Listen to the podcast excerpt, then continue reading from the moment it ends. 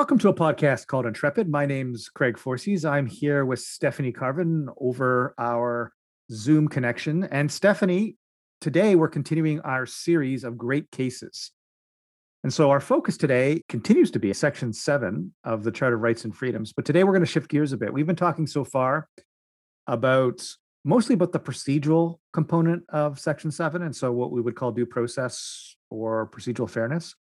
But today we're shifting gears and we're going to talk about actual substantive. And by substantive, I mean rules, if you will, on outcomes, outer bounds of what the government can do in terms of its behavior. And so we're really going to look at three cases, but I thought maybe would it be useful for me just to refresh people's memories on Section 7 and what it says and its overall architecture, do you think?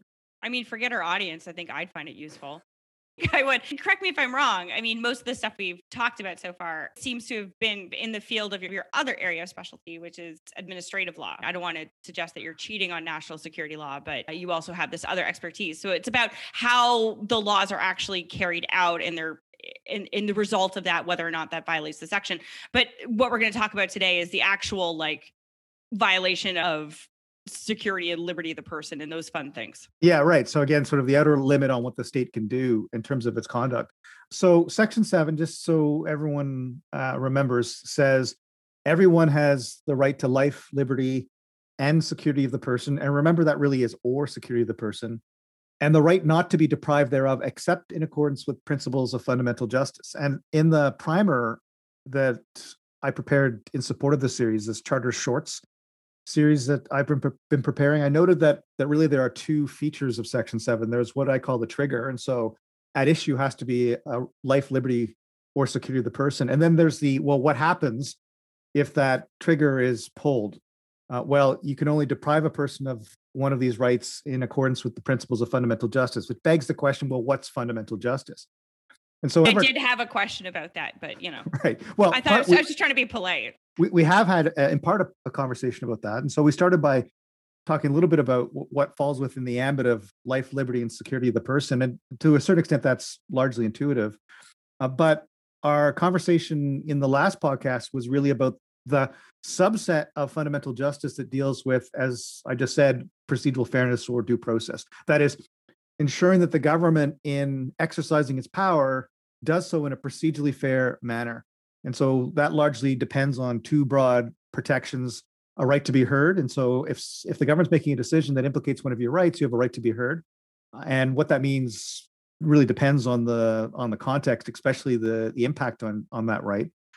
And more than that, you're entitled to an unbiased decision maker. And so those two features are really the cardinal aspects of the procedural entitlements in fundamental justice.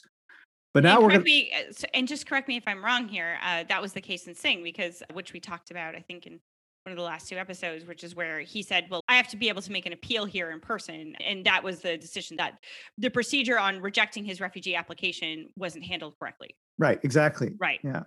And so while procedure sounds like the sort of things that would make people fall asleep in any given law class, I think you would find in terms of the number of instances where the government has been unsuccessful faced with a challenge, that procedure often is very, very powerful. And in the world of judicial review and administrative law, procedural complaints win more often than complaints about the outcome, just because it's more difficult to win the outcome-based complaints.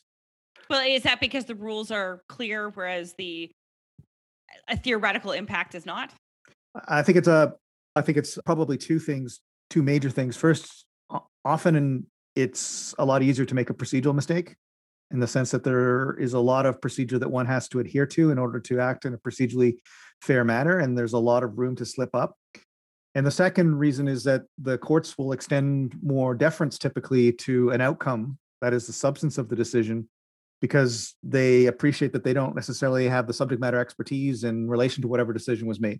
And so there's an element of deference that the courts will extend in administrative law on outcome-based decision-making that does not exist to the same degree, at least, for a process. The courts are quite attentive to procedural standards in terms of ensuring that they're met. But that's really just administrative law per se, that's not particular to Section 7. So just to continue our conversation, so fundamental justice, it's got a procedural content, but then it also has this substantive aspect. And again, by substantive, we really mean, does the outcome meet certain expectations that the courts have envisaged as being part of Section 7? And really here, I'll just give you some sense as to what's folded into that idea of substance. It really looks at things like, especially on the criminal side, whether certain expectations about what has to be in a criminal offense have been met. And so, for example, there's an requirement that where it's a true crime, there has to be the requisite degree of intent, that you really have to intend to do the thing that's a crime, called mens rea in criminal law. And in the absence of that mens rea, and that mens rea could vary depending on the nature of the offense. In the absence of that mens rea, that's considered a violation of fundamental justice, right? So in the criminal law field, some very specific guarantees that are associated with fundamental justice. And then there are a series of more generic guarantees. And so just to give you a sense of the generic guarantees, because we're going to see some of them today, they're what authors call rationality-based requirements. And so the law, in order to survive a challenge under Section 7 on substantive grounds, it can't be arbitrary. It can't be overbroad. It can't be grossly disproportionate. And also, it can't be excessively vague. And so we're going to see, especially today, the concept of overbreadth and vagueness, because both those concepts, while they recur regularly in national security cases, although rarely are successful, but in one instance, at least in the lower courts, where both concepts were successful is in the Juliet O'Neill case involving the Security of Information Act in 2006. And that's a really interesting case. And so that'll be our capstone case for today. So is it story time? So it's story time. So we're going to talk about three cases that touch on the substantive guarantees in Section 7. The first is Operation Dismantle from 1985 from the Supreme Court. The second is Suresh from 2002 from the Supreme Court. And the third, as I've suggested, is the O'Neill case from 2006 in the Ontario Superior Court. So do you want me to launch into the first one? Operation Dismantle. How can we go wrong? Yeah, so Operation Dismantle, this was a lawsuit brought by a consortium of peace groups in the mid-1980s, challenging the then federal cabinet's decision to allow the U.S. government to test cruise missiles in Canada. And so this is at the dawn of the era of cruise missiles. I believe, as I recall correctly, I believe the impetus was that Canada had a lot of open land over which one could fly cruise missiles, especially in the north. And so the government, the Canadian government, the cabinet agreed to allow the U.S. to test cruise missiles as an exercise of its prerogative over defense, right? So this was its foreign relations with the United States and then part of its royal prerogative over defense. And I'll come back to why that's significant in a moment. The peace group said, however, that the testing would increase the risk of nuclear war and therefore violated Section 7 by risking the life, liberty, and security of the person of Canadians. So that was their claim, that by testing this weapon system, it would further ignite the arms race.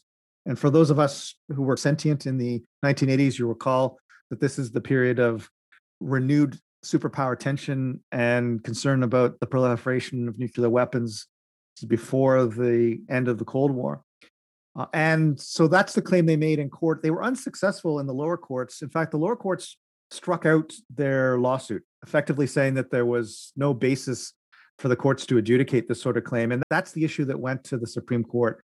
Is this the sort of claim that can be adjudicated in front of a court? And they end up losing. And they lose because the Supreme Court concludes that there's no evidence that could be brought by these groups to prove the implications that they were claiming. And so there's no degree of certainty approaching probability that the testing of the cruise missile system in Canada would ignite the series of detrimental impacts that the groups were claiming.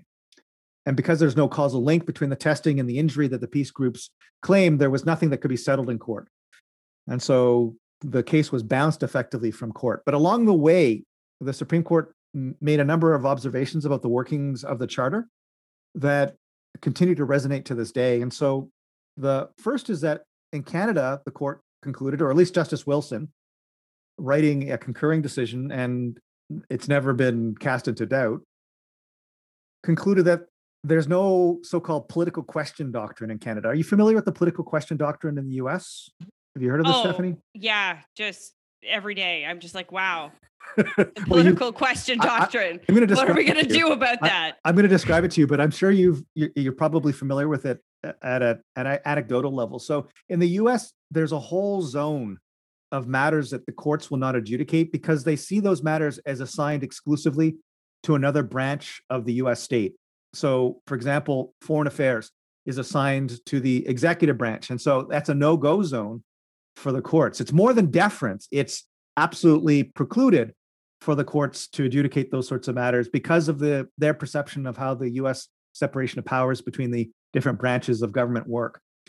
In Canada, though, there's not that hard barrier. And Justice Wilson made this point. She said the courts should not be too eager to relinquish their judicial review function simply because they are called upon to exercise it in relation to weighty matters of state.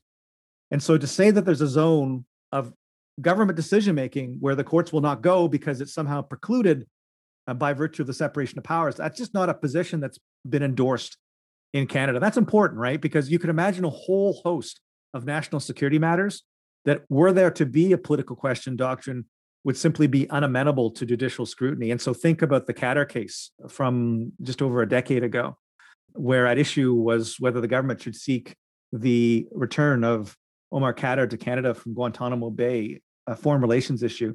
If there had been a political question doctrine, the court might well have turned cheek and not adjudicated those questions.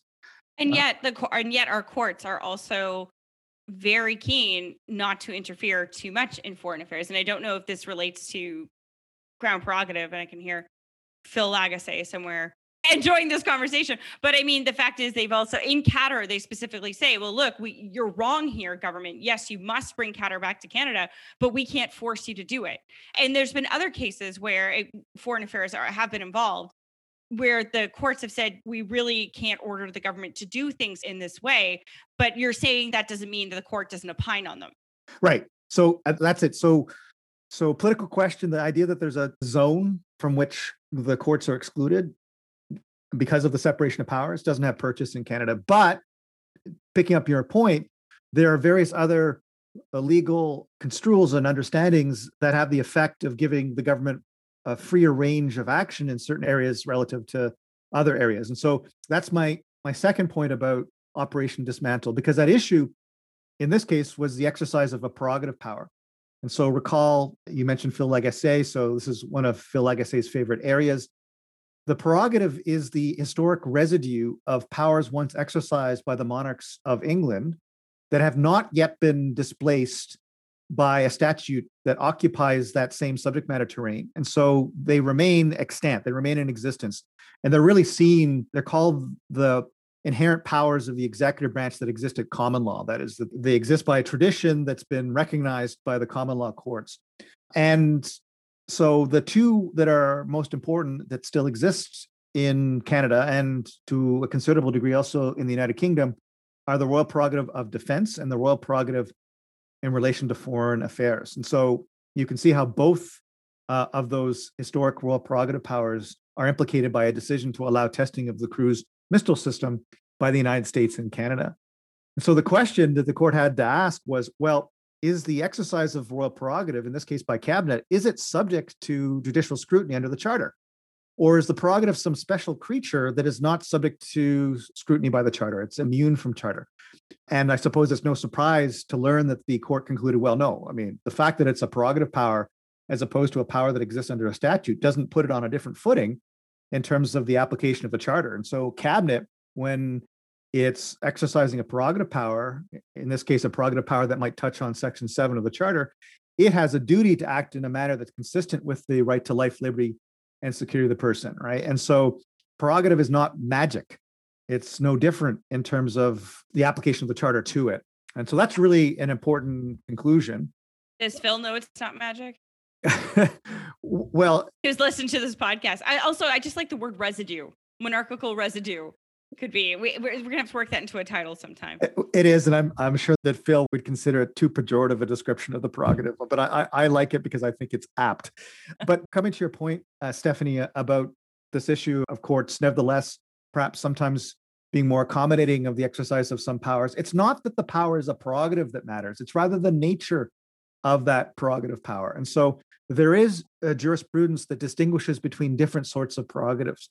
And so a case involving Conrad Black that went to the Ontario Court of Appeal, at issue was the then Prime Minister's interventions with the Queen about Mr. Black's entitlement to certain awards bestowed within the United Kingdom. And Mr. Black was quite unhappy about the intervention of the Prime Minister and sued the Prime Minister. And at issue was whether the court considered this discussion between the Prime Minister and the Queen as a sort of thing amenable to judicial deliberation. In other words, was it judiciable? Could it be reduced to a judicial dispute? And the court concluded, look, I mean, this sort of thing, this arbitrary or discretionary bestowal of awards is just not the kind of thing that lends itself to a dispute that can be determined by a court. However, said the court, it's not so much that this is a prerogative, the royal prerogative to bestow these sorts of honors, because we can imagine circumstances where at issue would be decisions under the prerogative that do implicate human rights. There, the prerogative remains amenable to judicial scrutiny. And so even in Operation Dismantle, you see Justice Wilson saying, for example, if the government had decided to conscript people, the people who were conscripted would have a right of action challenging, for example, the implications of their conscription for their life, liberty, and security of the person. Or this is another example that Justice Wilson gives. If the government decided to test nerve gas on a population, well, obviously Section 7 would be implicated, even though both of those examples would be the exercise of a prerogative of defense. And so it's not, again, that the prerogative is somehow beyond the purview of the Charter. It's rather, is the subject matter of the exercise of that prerogative the sort of thing that gives rise to a dispute in which an individual interest is implicated, analogous to the sorts of things that are at issue with human rights and the like. Right. So in this case of Operation Dismantle, the finding is that, okay, it's too general. It's not specific enough. Whereas in the case like of specific targeting of someone using, I don't know, a crown prerogative power, where there's a demonstrable harm on someone that is being done, there's a difference between these two cases. Yeah, I think so. Although in Operation Dismantle, the court doesn't really engage the question of whether these people's Section 7 entitlements could be implicated by a decision to build a weapon system. The issue was that these people couldn't prove that there was a heightened risk of nuclear war. But let's assume you could prove causality. And so the question then becomes, if you could prove causality, would this still be too much a matter of high politics, if you will? And the court would turn the cheek on the question of whether it should be adjudicated as a Section 7 matter. And I think there's uncertainty on that issue. So let's assume the government of Canada decides in 2003 that it's going to join the U.S. invasion of Iraq, which most people regard as having been done in non-compliance with the UN Charter. And by most people, I'm talking about most international lawyers outside of the United Kingdom, Australia, and the United States. So that military action is not in compliance with the UN Charter limitations on the use of force. Nevertheless, let's assume the government of Canada deploys the Canadian Armed Forces in support of that mission. Is the decision to deploy the Canadian Armed Forces amenable to judicial scrutiny, whether on charter grounds or just generally as an administrative law matter? Well, it's obviously the exercise of a prerogative, but is it a high politics prerogative of the sort that really can't be reduced to judicial determinations, or is it the kind of thing that implicates rights and therefore is amenable to deliberation by courts? It sounds like it has to be something a little bit more or less ethereal, like something that's a little bit more concrete than high politics in the abstract. Yeah, I think that's probably true. I mean, there was one case, it was a civil lawsuit that was brought against the Canadian Armed Forces in relation to the participation in the bombing campaign in Kosovo. And the lower court in that case said that this is not judiciable. It's a matter of high politics. It's just that you can imagine how that participation in an armed conflict has implications that involve the rights of individuals. And so it seems to fall on that adjudication side of the dichotomy set out in Black, but it's much more diffuse, if you will, and it's closely tied to larger questions of foreign affairs and defense of the sort that courts would be really uncomfortable adjudicating. So at the end of the day, it's not clear to me where a court would come out on those sorts of questions were it to go up the appeal chain and all the way to the Supreme Court. I would tend to suggest that it probably would be considered non-judiciable.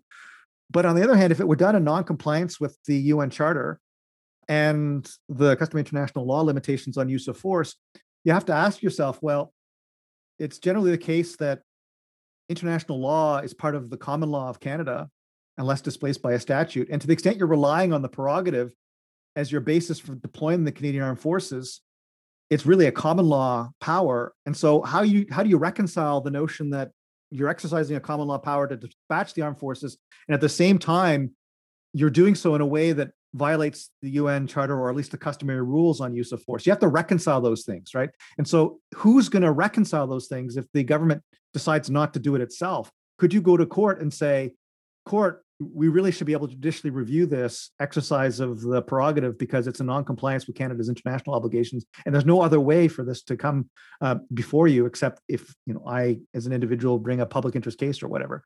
So it's just not clear to me what would happen in those cases. So the last point I'll make on this is that the other way, Stephanie, in which courts sometimes pull their punches, confronted with these sorts of circumstances where at issue are matters where courts are not used to adjudicating, is just by applying conventional understandings of deference. And so they're more deferential, if you will, where they lack expertise. And there's a margin of maneuver that the executive branch will have in terms of the court's willingness to second guess or armchair quarterback outcomes in these sorts of areas. So that's Operation Dismantle. We talked about much more than Operation Dismantle, but those are the sorts of issues that are really raised both at the charter level and then more generally in public law by a case like Operation Dismantle. You want to move on to Suresh? Yeah, sure. I mean, I just want to say that was a pretty interesting case. It got some nuclear weapons there, some good old 1980s Reaganite military stuff. It's a good throwback. I enjoyed some prerogative. Some prerogative, yeah. There's something there for everybody. But yeah, let's do Suresh. Now, if I'm not mistaken, this is a refugee case of someone who was alleged to be a part of the LTTE, and it involves issues with regards to who had all the documents, torture, all these kinds of fun things. Yeah. So Suresh, we've talked about Suresh in passing in our conversation about the procedural guarantees in Section 7, because the Suresh case actually engaged both the substantive side of the House and the procedural side of the House in terms of fundamental justice. But you're right, this is actually an early security certificate case. The statutory framework was a bit different back then in 2002, but it was a security certificate. And so under the security certificate, essentially the minister can declare a person to be a danger to the security of Canada, and in so doing, set in train a removal process. This is really immigration law, right? It's immigration law, right? And so it's a removal process, even though a person may be a refugee. And remember, if they're a refugee, they have a well-founded fear of persecution in their country of origin. So the issue that engages us today is whether Mr. Suresh could be removed, even if that removal gave rise to a substantial risk of torture in the state to which he was removed, in this case, presumably Sri Lanka. And the court, in answering that question, said that generally speaking, it would violate Section 7, and so substantively violate Section 7 fundamental justice if a person were removed to torture in a third country. And this is interesting for a couple of reasons. So the first is one we've mentioned already, that Section 7 is concerned not just with the act of removal, but the consequences of removal downstream. And so here, it wouldn't be the government of Canada that was inflicting the torture, it would be the third state down the pipe. But nevertheless, the court said that effectively that by starting the causal link, by removing this person in circumstances where there was a substantial risk of torture, that's enough to trigger Section 7 and engage your obligation, government, not to violate fundamental justice. And so I call this the domino effect. If you start the dominoes of falling, then you can roll back to the first domino and say, oh, that engages Section 7. This is a bit different than Operation Dismantle. There, it was too speculative, the connection between the right to life, liberty, and security of the person and the conduct of the government. Here, it wasn't particularly speculative, right, in the sense that there was evidence suggesting that there was, in fact, a substantial risk of torture upon removal. So that's the first aspect that's interesting in this case. The second is that the court was quite adamant that the principles of fundamental justice are informed by international law. And so international law has a very robust prohibition on removing persons where there's a substantial risk of torture. You find that especially in Article 3 of the UN Torture Convention. And it's an absolute prohibition. It's subject to no limitations. And so it's not like there's an override, even in circumstances where the life of the nation might be imperiled. It's an absolute prohibition. And so the court said that in reading Section 7 fundamental justice and deciding what's included within its ambit, that will be informed by international law, at least those international law instruments that apply to Canada as a matter of international law. So that was another interesting feature. And that resuscitates an earlier line of jurisprudence that looked to international law and in terms of informing how the court was going to interpret the Charter of Rights and Freedoms, especially, obviously, international human rights law. And then the last point I'll make is that the court concluded that fundamental justice in terms of substance stood in the way of government conduct that was so extreme that it was per se disproportionate to any legitimate governmental interest. And so intentionally removing someone to torture might be that sort of conduct. But that's not really where the court lands. The court says that generally the minister is obliged to conform with principles of fundamental justice and deciding whether to remove people in Mr. Suresh's circumstances, and should therefore generally decline to remove where there's a substantial risk of torture. But it goes on and it issues this infamous assertion: we do not exclude the possibility that in exceptional circumstances, deportation to face torture might be justified either as a consequence of a balancing process mandated by Section 7 of the Charter or under Section 1. And that's the so-called Suresh exception. And it was highly controversial, attracted a fair degree of condemnation, both in the literature, but also from the UN human rights community, because it seems to take a much less absolute view on removal to torture than does international law. International law says no exceptional circumstances whatsoever. And the Supreme Court is saying, well, we can imagine exceptional circumstances. Yeah, no, I was going to say, I mean, that I was like, well, as soon as you said that, it's kind of like, well, there may be some time where this, we've seen this elsewhere, like in the, in Bill C-59, which of course is the bill that overhauled our terrorism, national security legislation. They incorporated a ministerial directive on information sharing in torture, where they say, well, there's no absolute prohibition on the practice. It's heavily regulated, but they say there may be some circumstances where this is still warranted.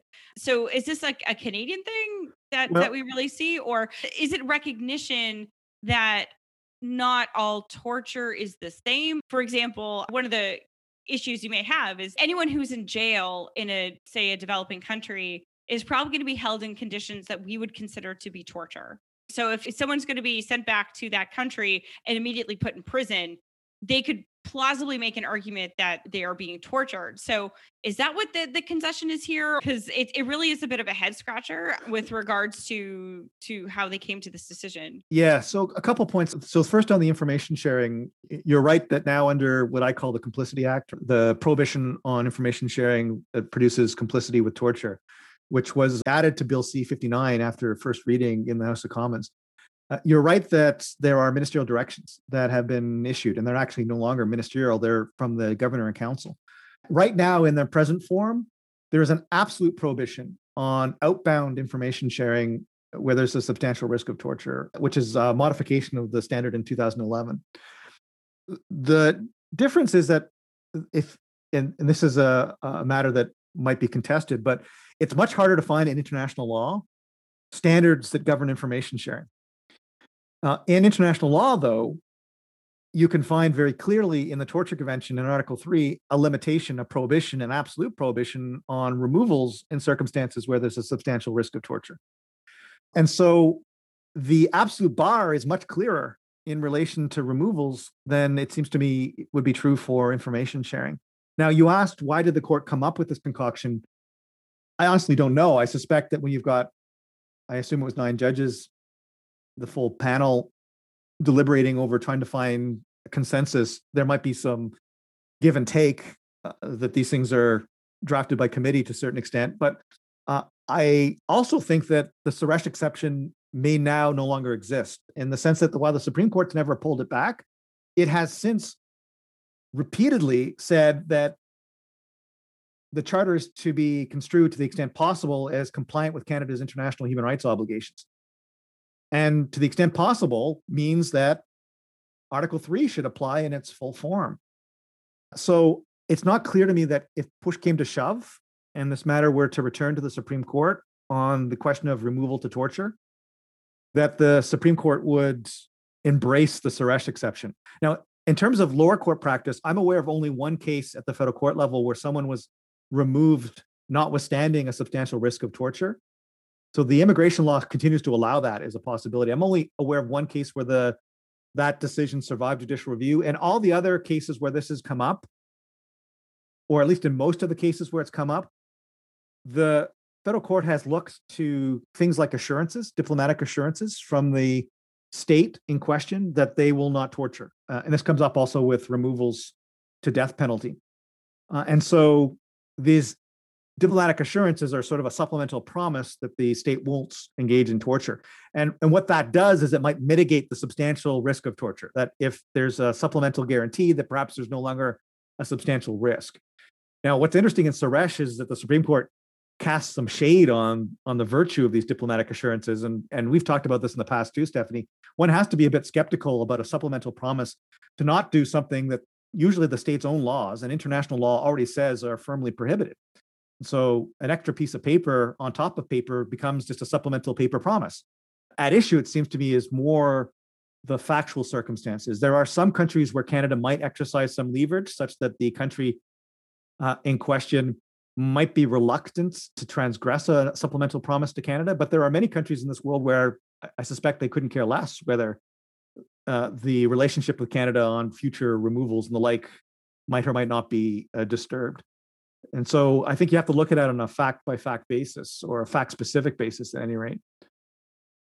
This has been pretty good in the sense that, well, actually everything's terrible that we're talking about, but Operation Dismantle, okay, it's not general enough for Section 7 to apply. Suresh, it's very specific. It's going to be on an individual, and the act can be attributed to the state, the domino effects that I think you've talked about. So you've mentioned a third case. This is what, so where does this one fall? This is the O'Neill case. Years. Yeah, this is Juliet O'Neill. All right, so this is our case that really goes to the question of vagueness and overbreath. Okay, so the story here, Miss O'Neill at the time was a reporter for the Ottawa Citizen. And at the time of the Arar Commission of Inquiry in the knots, so 2003, 2004, the Ottawa Citizen reported on certain, well, I'll call them rumors, certain allegations about Mr. Arar that had been leaked from unknown persons within the government of Canada that were pejorative. The information in question was considered by the government to be classified. I don't know at what level. And the RCMP began an investigation under the Security of Information Act, which is what used to be called the Official Secrets Act. And the investigation was mounted under a provision in the Security of Information Act known as Section 4, which is in the colloquial sense called an anti-leakage provision. And Section 4, I'm tempted to read it to you, but I fear that in the 10 minutes it would take me to read this provision, everyone would turn off their podcast recorders and perhaps throw their phone into the lake, because it is the most obtuse and ill-drafted provision. Well, the Law Reform Commission in 1986 said this and a handful of provisions in the Criminal Code were the worst drafted provisions of Canadian law. It has remained on the books largely intact and unmodified since the original Official Secrets Act in Canada in 1939, and it actually is modeled on the original British Official Secrets Act in 1889. So it has all the cadence of the 19th century. It also has all the ambiguity of a law drafted to capture a whole bunch of things that the government really didn't know that it needed to capture, but wanted to be sure that it could capture just in case it had to capture. So right away, I've given you some senses to its vagueness. And so Miss O'Neill, her apartment and or her house or her premises and her business and the Ottawa Citizen were raided by the RCMP. And the Ottawa Citizen, on her behalf, challenged the legitimacy of this search. And so what happens is it goes to Ontario Superior Court, and the challenge is mounted under a number of constitutional rights, but most particularly Section 7. And the court concludes that this provision in the Official Secrets Act, or now the Security of Information Act, is unconstitutionally vague. It's unconstitutionally vague. Why? Because the law is so imprecise that it doesn't give guidance for legal debate. The law must be precise enough that people understand their obligations with a reasonable degree of certainty. And because of the way that Section 4 is drafted, that doesn't exist. And essentially, the government can level criminal accusations against people just by leveling criminal accusations against people, and so broadly drafted a Section 4 that the conventional leakages of government information, because it extends beyond secret information, it really has to be official government information. Any official government information that is leaked, it becomes a crime. It becomes a crime not only to leak it, but it becomes a crime to keep it. And so you can see right away that the breadth of this law is such that you would not necessarily know if it's official government or secret government information. None of these things are defined. And so the court concludes vagueness. It also says overbreadth for much the same reason, right? That the law is so sweeping that it captures conduct well beyond anything that's reasonable in the circumstances. And so for those two reasons, the court concludes there's a violation of Section 7 as well. The offenses don't actually prescribe the mens rea. They don't indicate what sort of intent you have to have in a number of instances. And that too is a violation of Section 7. So this is getting a little away from Section 7. Everything you said makes sense, but it's interesting. I think the courts recognize that journalists have certain roles in society as well with regards to information. We saw this a little bit in the case with Vice Media, which is a whole other different case, but it was a case where the RCMP were trying to compel Vice Magazine and a Vice Magazine reporter to actually give up information because they had been talking to someone who allegedly belonged to the Islamic State, and they wanted more information that the journalists had on that. And the Supreme Court ultimately does side with the RCMP, and they say, yes, journalists have this important roles, but there may be circumstances under which it is appropriate for journalists to be forced to hand over this information. So I'm wondering, do these protections fall anywhere in the charter? It's a little off topic, but since you brought up this O'Neill case, which is pretty famous. Section 2. How does this work? Section 2, okay. Yeah, so Section 2 of the charter. We'll do some sessions on Section 2, but it's freedom of expression, but also it protects the press. So we'll talk about Section 2. And in fact, the court in O'Neill, it talks about Section 2 being violated as well. It's just that we haven't talked about Section 2, so we haven't mentioned it today. But to your broader point about the role of journalists, so journalists are not immunized from the regular criminal law. And so it wasn't that Miss O'Neill was a journalist per se that made this law inherently offensive. If this had been another criminal code offense that was more properly drafted and met the standards of Section 7, then it would be a different story. But it happened to be that Miss O'Neill was a journalist, but the law is unconstitutional vis-a-vis anyone, not just journalists, because it's... Right, so this would apply to anyone. The journalistic role here didn't really apply to the violation of Section 7. Exactly. And so the interesting thing is that this is a lower court case. And why aren't we talking about it as a Supreme Court case? Well, because the state lost, the government of Canada lost, and chose not to appeal. And so there is no appellate case on the scope of Section 4 of the Security of Information Act and its constitutionality. And yet, if one were to quickly Google Security of Information Act, one will find that Section 4 remains on the books. It has not been repealed or replaced, notwithstanding the fact that the analog in the United Kingdom, which is going under further revision, as I understand it, saw an announcement, is much more nuanced and might well survive constitutional scrutiny here. So it's not like you couldn't draft a better anti-leakage law. We just haven't. And so for all those people within government who are asked to sign various statements that they acknowledge their potential culpability under the Security of Information Act, including Section 4, you're being asked to sign a statement that you acknowledge your potential culpability under a provision that the Superior Court of Ontario concludes is unconstitutional, because Parliament has not got around to enacting a revised version of this provision. Craig, I don't think we should be using this podcast to help people question their life choices.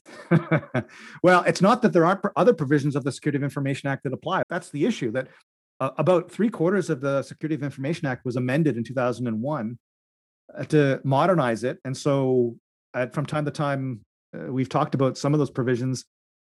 Persons permanently bound by secrecy are subject to specific provisions about sharing certain classes of protected information. And so that's at issue in some of the prosecutions we've talked about from time to time on this podcast.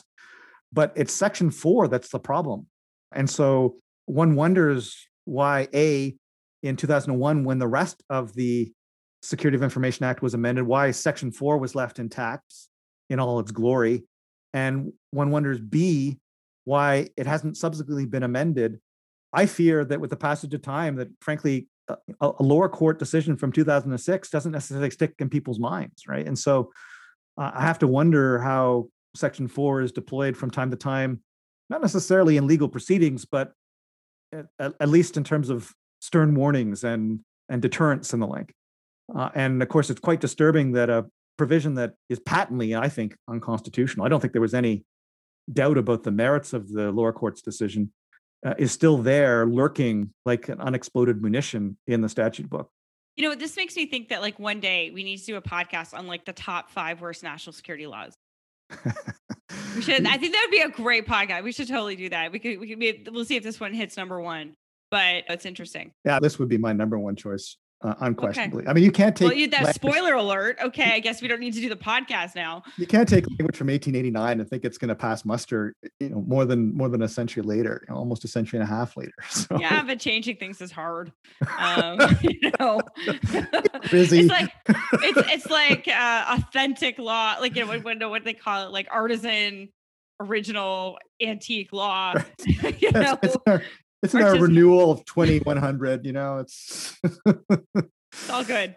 So where do we go from here? Is this all of Section 7? Yeah, I think that's what we're going to do for Section 7. That's a lot, because this is 3 hours worth of Section 7. Section 7 is mammoth because of how much meaning has been breathed into Section 7. If one were to look at it and say 1982 and imagine how it might have grown, I don't know that many people would have predicted its current trajectory or scope.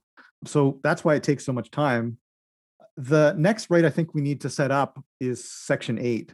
Yay! So we hope to have Section 8. What is a search? I don't know. Yeah, so we'll do Section 8. I think we'll try to do another series that is specific to warrants, but at least we'll set up Section 8 because that will allow us also then to put Section 7 and Section 8 together when we talk about Garofoli. And I know you really want to talk about Garofoli, so you can just make it sounds like an ice cream joke. But thank you. It does. It sounds delicious. I can't wait to try it. Yeah. So we'll do Section 8 and then we'll do Section 2 and then we'll call it a day. Oh, Craig, you make law fun. Okay. Yeah, I doubt it. But anyway. But this was, no, I appreciate it. It's interesting to see like when you show how these cases have moved through the system, you can see, I like that expression. I like the amount of life that has been breathed into this section. I think that was a very good way of describing it because that's what it seems like as we've gone through these different historical cases that have shaped the way it looks like now. So well done. Great. And thanks to everyone who survived yet another great cases episode. And we'll be back in due course.